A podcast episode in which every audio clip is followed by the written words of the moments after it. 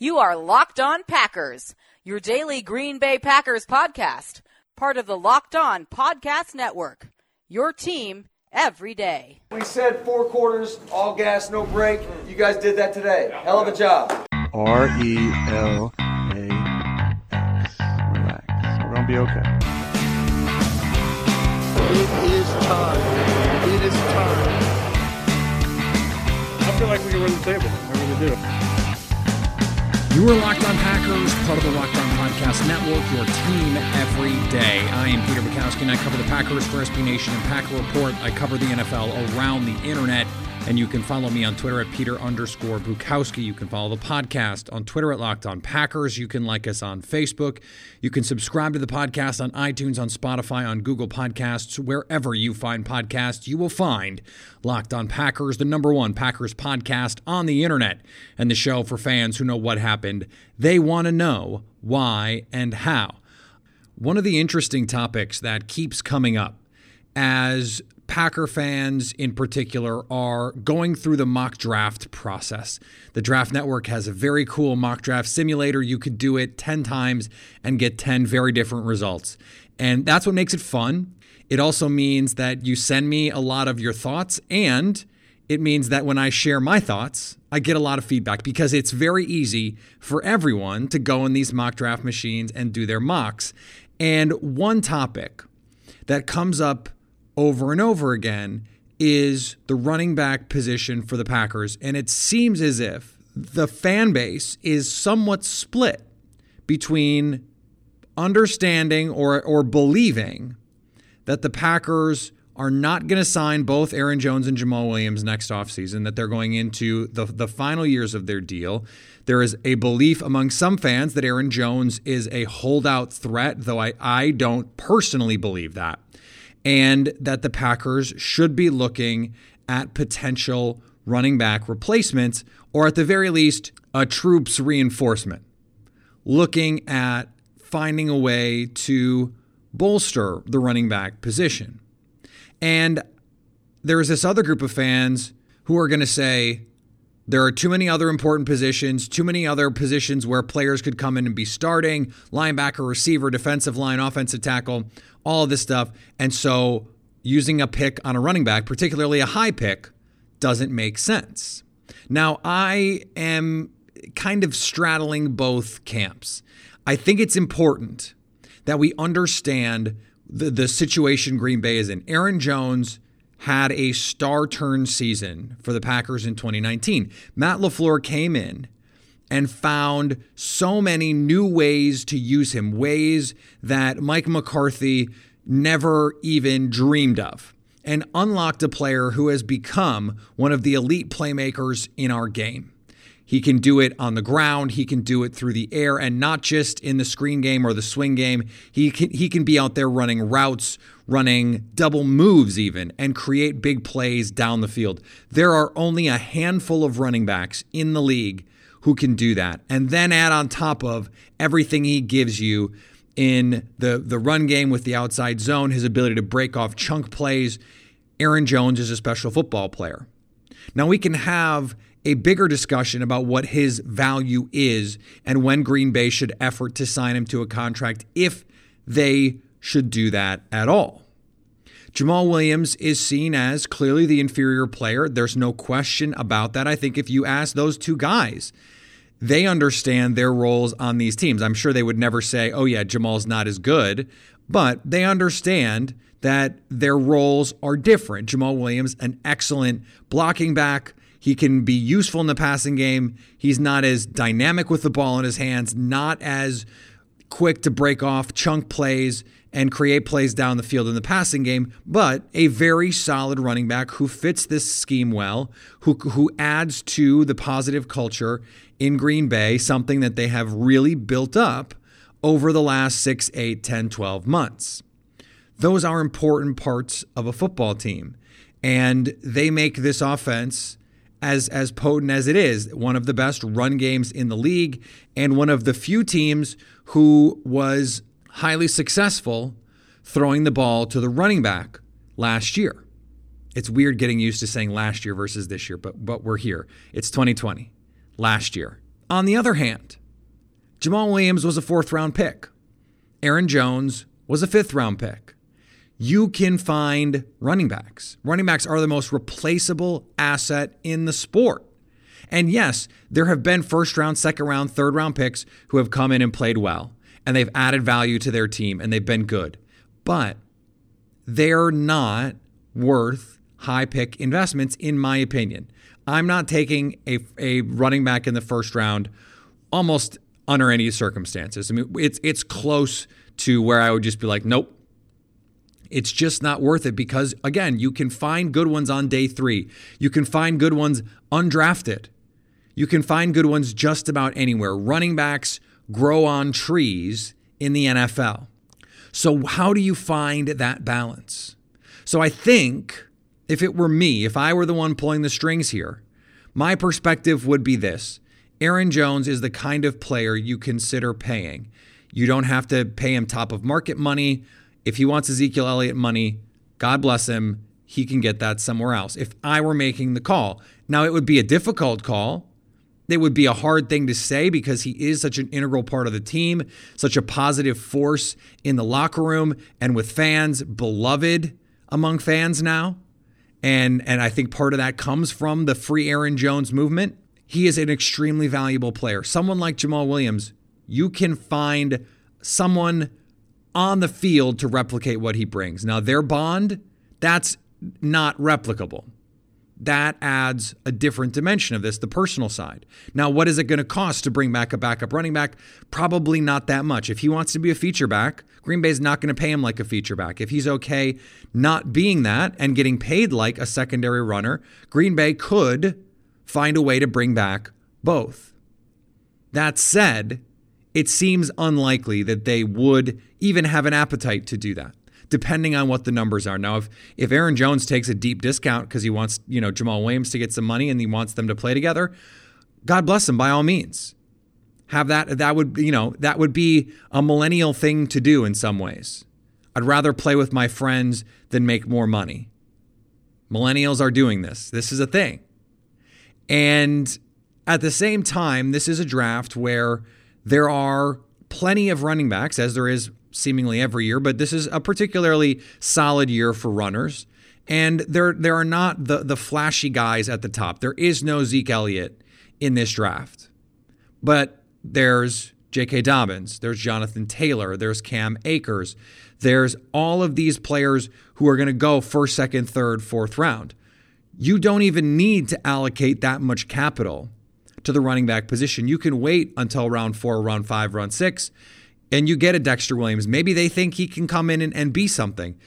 We didn't see any indication of that in 2019 because the one time we thought he was going to be elevated because Green Bay didn't have any backs, they're bringing guys off the street. And I don't know if it's they just don't trust Dexter Williams or what the situation is there. I'm still very much a fan of the talent and the explosive ability that Dexter Williams has. He needs to make sure he has the playbook learned, that he has the trust of the coaches and the quarterback to be out there. That is the big thing for him this offseason. And it's great that he's going to have the opportunity to go through a full offseason to learn the playbook fully or more fully. You hope that he learned it, but to get a comfort level with it. And now he can go out this spring and show that he is a capable, trustworthy running back. That would make Green Bay's options more robust. And this is another part of this. If they draft someone, especially if they draft someone, let's say 3rd or 4th round, and they're a very talented player, and they come in and they play well, it makes it easier to say, okay, current running backs on the roster, if you want to get paid like stars or like starters in the case of Jamaal Williams, here is this other guy who we think can be just as good as you, maybe better than you. Or in the case of Aaron Jones, he can give them 80% of what Aaron gives them, maybe. This is all hypothetical, of course. But it puts Green Bay in a better position. I think running backs are the kind of asset that every, like a quarterback maybe, every 2 or 3 years, probably every 2 years, and maybe even every year, frankly, you just take someone on day 3, or you bring in a priority free agent, and you just see what hits. because there's always going to be some talent hidden somewhere that you can find that is a good fit for your system and can, somewhat out of nowhere, really bring some pop to your offense. And if you need a little bit more pop in the bedroom, BlueChew.com can help. BlueChew.com brings you the first chewable with the same FDA-approved active ingredients as Viagra and Cialis, so you know they work. You can take them anytime, day or night, even on a full stomach. And since they're chewable, they work up to twice as fast as a pill, so you can be ready whenever an opportunity arises. Remember, this isn't just for guys who can't perform. It's for any guy who wants a little extra function to enhance his performance in the bedroom. Blue Chew is prescribed online and shipped straight to your door in a discreet package, so no in-person doctor visits, no waiting in the pharmacy, and best of all, no more awkwardness. Right now, we've got a special deal for our listeners. Go to BlueChew.com and get your first shipment free when you use our promo code LOCKEDON. Just pay the shipping. Again, that's Blue Chew, blue like the color blue, chew.com, promo code LOCKEDON to try it free. And speaking of adding a little pop, how would you like to add a little extra pop in your wallet? Take your sports knowledge and turn it into cash at MyBookie. Between the football season, NBA, the start of college basketball, and we're beyond the start now, it's time to get off the sidelines and get in on the action with MyBookie. Where you're betting is just as important as who you're betting on, so do the smart thing and go to mybookie.ag because no one gives you more ways to win. Aren't you tired of watching the games from the couch with nothing to gain? MyBookie wants to get your mind off everything else and back on the game where it belongs. And right now, MyBookie will make it easy for you because they will give you that deposit bonus match. Go to mybookie.ag, enter the promo code LOCKEDON, and they will give you money. A casino is giving you money for giving them some money to put down on bets. Take that extra money and go do your thing at mybookie.ag. You play, you win, you get paid. So I got this note on the Locked On Packers fan hotline. It's from Eric in San Diego. Hey, Peter, what's happening? Hello, Peter. What's happening? The backup QB position has been talked about a lot this season, and taking a quarterback in the first round has been suggested. Eric says he really likes Love, as in Jordan Love. But what about investigating Josh Rosen's availability? He hasn't been a ringing success for either Miami or Arizona, but I still believe in that talent. Miami is clearly moving on, has cap space, and needs offensive line help. Could a Lane Taylor for Josh Rosen trade be possible? And what would you think of that as a solution? See what Rosen can do in the system and learn from Rodgers. Give him a couple years to see if he can be the heir apparent. If not, then draft a QB high. If yes, then you have your QB for the next decade or so. Thanks for the quality content week in and week out. And I'll stay locked on Packers. This was something that we talked about on the show last year. It's something that I mentioned on Twitter a bunch. And I don't know why the Dolphins are keeping Josh Rosen. It doesn't make sense to me because they are not going to play him. And it seems like Ryan Fitzpatrick is going to again be the quarterback in Miami. And I understand Brian Flores, he did an awesome job in Miami this season, but they're not going to be good again. And why not have a guy who is only counting $2 million on your cap this year and a little under $3 million on the cap next year with first-round pedigree? We're talking about, you know, a guy who is a top 10, top 15 player in his draft class. That is major talent. And I thought Josh Rosen was the best quarterback in that draft. Now, maybe I was wrong about that, and he has certainly not looked like that in his brief pro career, but he's also been in two trash fire situations and not been given a lot to work with. The offensive lines have been terrible. The schemes have been ugly. So what are you really supposed to get from a guy who, you know, has a different offensive coordinator every year and is still trying to make his way in the NFL? I like the idea of Josh Rosen as a backup. It doesn't really work, though, with the heir apparent thing. It just doesn't, because he's only under contract the next two seasons. He's under contract in 2020 and 2021. Aaron Rodgers is going to be the quarterback of the Green Bay Packers in 2020 and 2021. So as a developmental play, I don't know that he makes sense for Green Bay when you're going to have to sign him to a contract and not really have seen him play meaningful games, or at least you don't want him to play meaningful games. Now, the cost is low, Lane Taylor, and worst case scenario, you have a quarterback that you feel good about playing, assuming that is the case, of course, a couple games if Aaron Rodgers does get hurt. And I have been on record many times saying I don't really care who the backup quarterback is, because if Aaron Rodgers goes down, they're probably in trouble. Aaron Rodgers is not the kind of quarterback that you need to Ryan Tannehill. You don't need to have a guy back there so that in case he gets hurt or in case he sucks, you have to go to the other guy. This is not Mitch Trubisky. Okay, so a developmental guy for Aaron Rodgers at this point in their careers, respectively, I don't know that it makes sense. Now, if they had the fifth-year option, then maybe it gives you a little bit more flexibility there, but then you're going to have to pay him a boatload in that fifth year, and then it all sort of unravels from there. So it's really not a great position for the Packers if they're looking at Josh Rosen. The cost, yeah, great. Lane Taylor is a player they're probably not going to use. It's someone that they're going to get off money, and transactionally they would save money in that trade. But what are they really getting? I just don't know that the upside with Rosen, and I think the upside is immense, is going to show up. You want Aaron Rodgers to play 16 games. If you could say, Josh Rosen, when Aaron Rodgers decides that he's done, you're going to be the quarterback and you could just wave a magic wand, that works. But you can't do that. So what I think makes more sense for the Packers, and we talked about this a little bit earlier in the week, drafting a quarterback this year would make some sense given the timeline for the Packers, because Aaron Rodgers for at least 3 more seasons is the quarterback in all likelihood, barring, catastrophic injury, something like that. And that's not crazy. You hope it doesn't happen. But even if you're going to use a second, a third, a fourth, that quarterback would at least have that 4th year on his contract. And then if it's a first-round pick, you have that 5th year, so you have team control over this guy. Right now is when you start talking about drafting the heir apparent.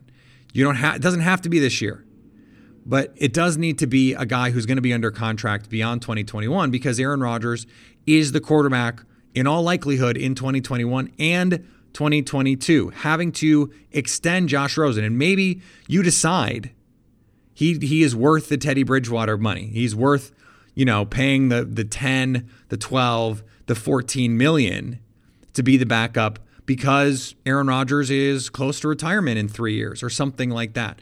The Saints are going to have a decision to make this offseason. Taysom Hill is a free agent. Drew Brees is a free agent. Teddy Bridgewater is a free agent. They don't have any quarterbacks under contract. What happens there? There are certainly going to be some Packer fans who say, hey, sign Taysom Hill to be the backup. Taysom Hill might want to be a starter somewhere, and there was this ridiculous report, not that the report is ridiculous, but this ridiculous assumption in the report that apparently there are people in the Saints organization who believe Taysom Hill is a franchise quarterback. Taysom Hill, who turns 30 this year and was returning kicks and playing tight end for the Saints last year. Okay, sure, that guy is a franchise quarterback, him and Tim Tebow. The idea of someone like Marcus Mariota, that makes sense. It's a veteran backup. He knows the offense, and if you need him to start 3-4 games, he can do that. You trust him. He's a veteran. He can hold down the fort. If you feel strongly about having a backup quarterback, and I don't, then he is someone who makes sense. There are going to be veterans out there that can give you something in that department, and I'm not like deadly opposed to it. I just don't think it's the best use of your resources. Generally speaking, veteran backup quarterbacks cost money, and it's money Green Bay needs. Green Bay needs to re-sign Kenny Clark and David Bakhtiari and maybe Aaron Jones, depending on the situation. Maybe they want to restructure some other players. There's a lot of other moving pieces, and to spend money on a backup doesn't make sense to me. I think if you're going to do that, and what you really want is just a backup, 4th round, draft a quarterback. And then if you don't, and this is of course assuming that they don't take Jordan Love, they don't take Jake Fromm or Jacob Eason or one of these other guys. They're going to have these options. I don't know that I like any of them better than Josh Rosen just from a pure talent standpoint. I still think Josh Rosen is immensely talented. I don't buy so many of the criticisms that have been leveled at him, and I will continue to defend him as a player. I think a smart team should go get him. I think the Patriots should have already traded for him because I think that's a no-brainer for them. I think the Colts should trade for him. I think that's a no-brainer for them. There are plenty of teams who could benefit from having Josh Rosen on their roster, and if the Dolphins are not going to use him, a smart team should trade for him. It just doesn't make that much sense for it to be the Packers as an heir apparent. He could come in and be a backup, but if I were Josh Rosen, I'd want to be somewhere else because a backup is all he's going to be in Green Bay. All right, let's finish up here with this. The Packers made a hire. We have coaching news to discuss. The Packers hired Jerry Gray, the former Vikings defensive backs coach, and Jerry Gray's resume is pretty great. He is a former first-round pick, played in the league, coached Sean Taylor early in his career, coached Harrison Smith with the Vikings, coached Earl Thomas as a rookie, who was awesome as a rookie, helped turn Anthony Harris into one of the best safeties in football, and he's a heck of a coach. And so can he come in and help mold Darnell Savage, who was inconsistent as a rookie, needs to stay healthy, needs to take some better tackling angles, but has all the raw tools you want, the twitchiness, the athleticism, the playmaking ability, the instincts. If he can be molded, he can really be turned into something, I think, special in this defense. And Jerry Gray could be the coach to help with that. I know that the cornerback play there has not been great. Xavier Rhodes took a big step back. I don't see any reason to believe that it is poor coaching. Though Mike Zimmer is one of the best coaches in football. He's an excellent defensive backs coach as well. And if he can't get those guys to play well, I don't think it's the coach's fault. It's that those guys just aren't very good. And with Xavier Rhodes, look, there's a lot of things that can go wrong in a professional athlete's life, their mind. Sometimes you're not in it. Sometimes you're not playing with confidence. Sometimes you're just out of sync. I mean, we've all been there with work where you go to the office and you just go, ugh. What am I doing? Or I can't do anything right. Or you lose that confidence to execute. And it happens to professional athletes too. This is a coach with pedigree who can come in and you hope bring some perspective to these young players. This is a very young secondary. And Jamaal Williams, we'll see what his future is with the Packers. But Adrian Amos is a young player. Darnell Savage is a young player. Raven Green, Ibrahim Campbell, those are safety linebacker hybrid types, but you would assume that Gray would spend some time with them as well. And then this is a young defensive backfield in the secondary as well. Kevin King, Jair Alexander, Josh Jackson, Kadar Holman, those are the foundational pieces of your secondary moving forward. And to be able to find a coach as experienced and a guy who's coached some really good defensive players and on some really good defensive teams, it is pretty great to add that person to your staff. I know that there are a lot of Packer fans who are not thrilled about the Mike Pettin reunion, not stoked to have him back.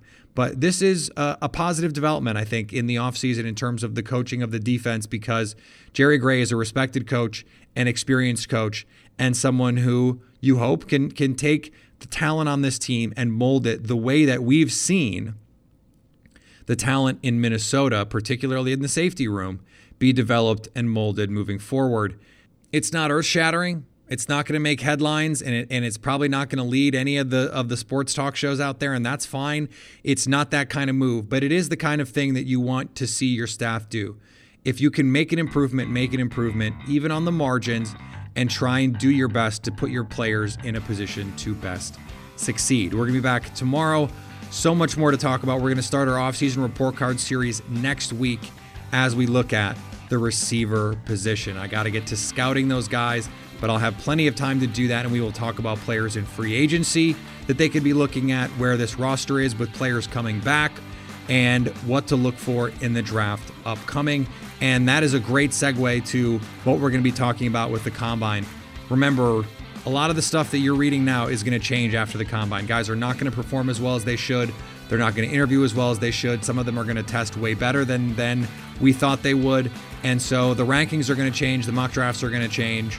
A lot of these discussions will change. So I will try and give you as broad a sense of the receiver class as I can, but I can only watch so many guys. So I'm going to have to watch 10 or 15 players anyway. We'll try and get to as many of them as I can, and I'll give you my evaluations as best I can. As we approach the draft, we can talk about more of them if we have to.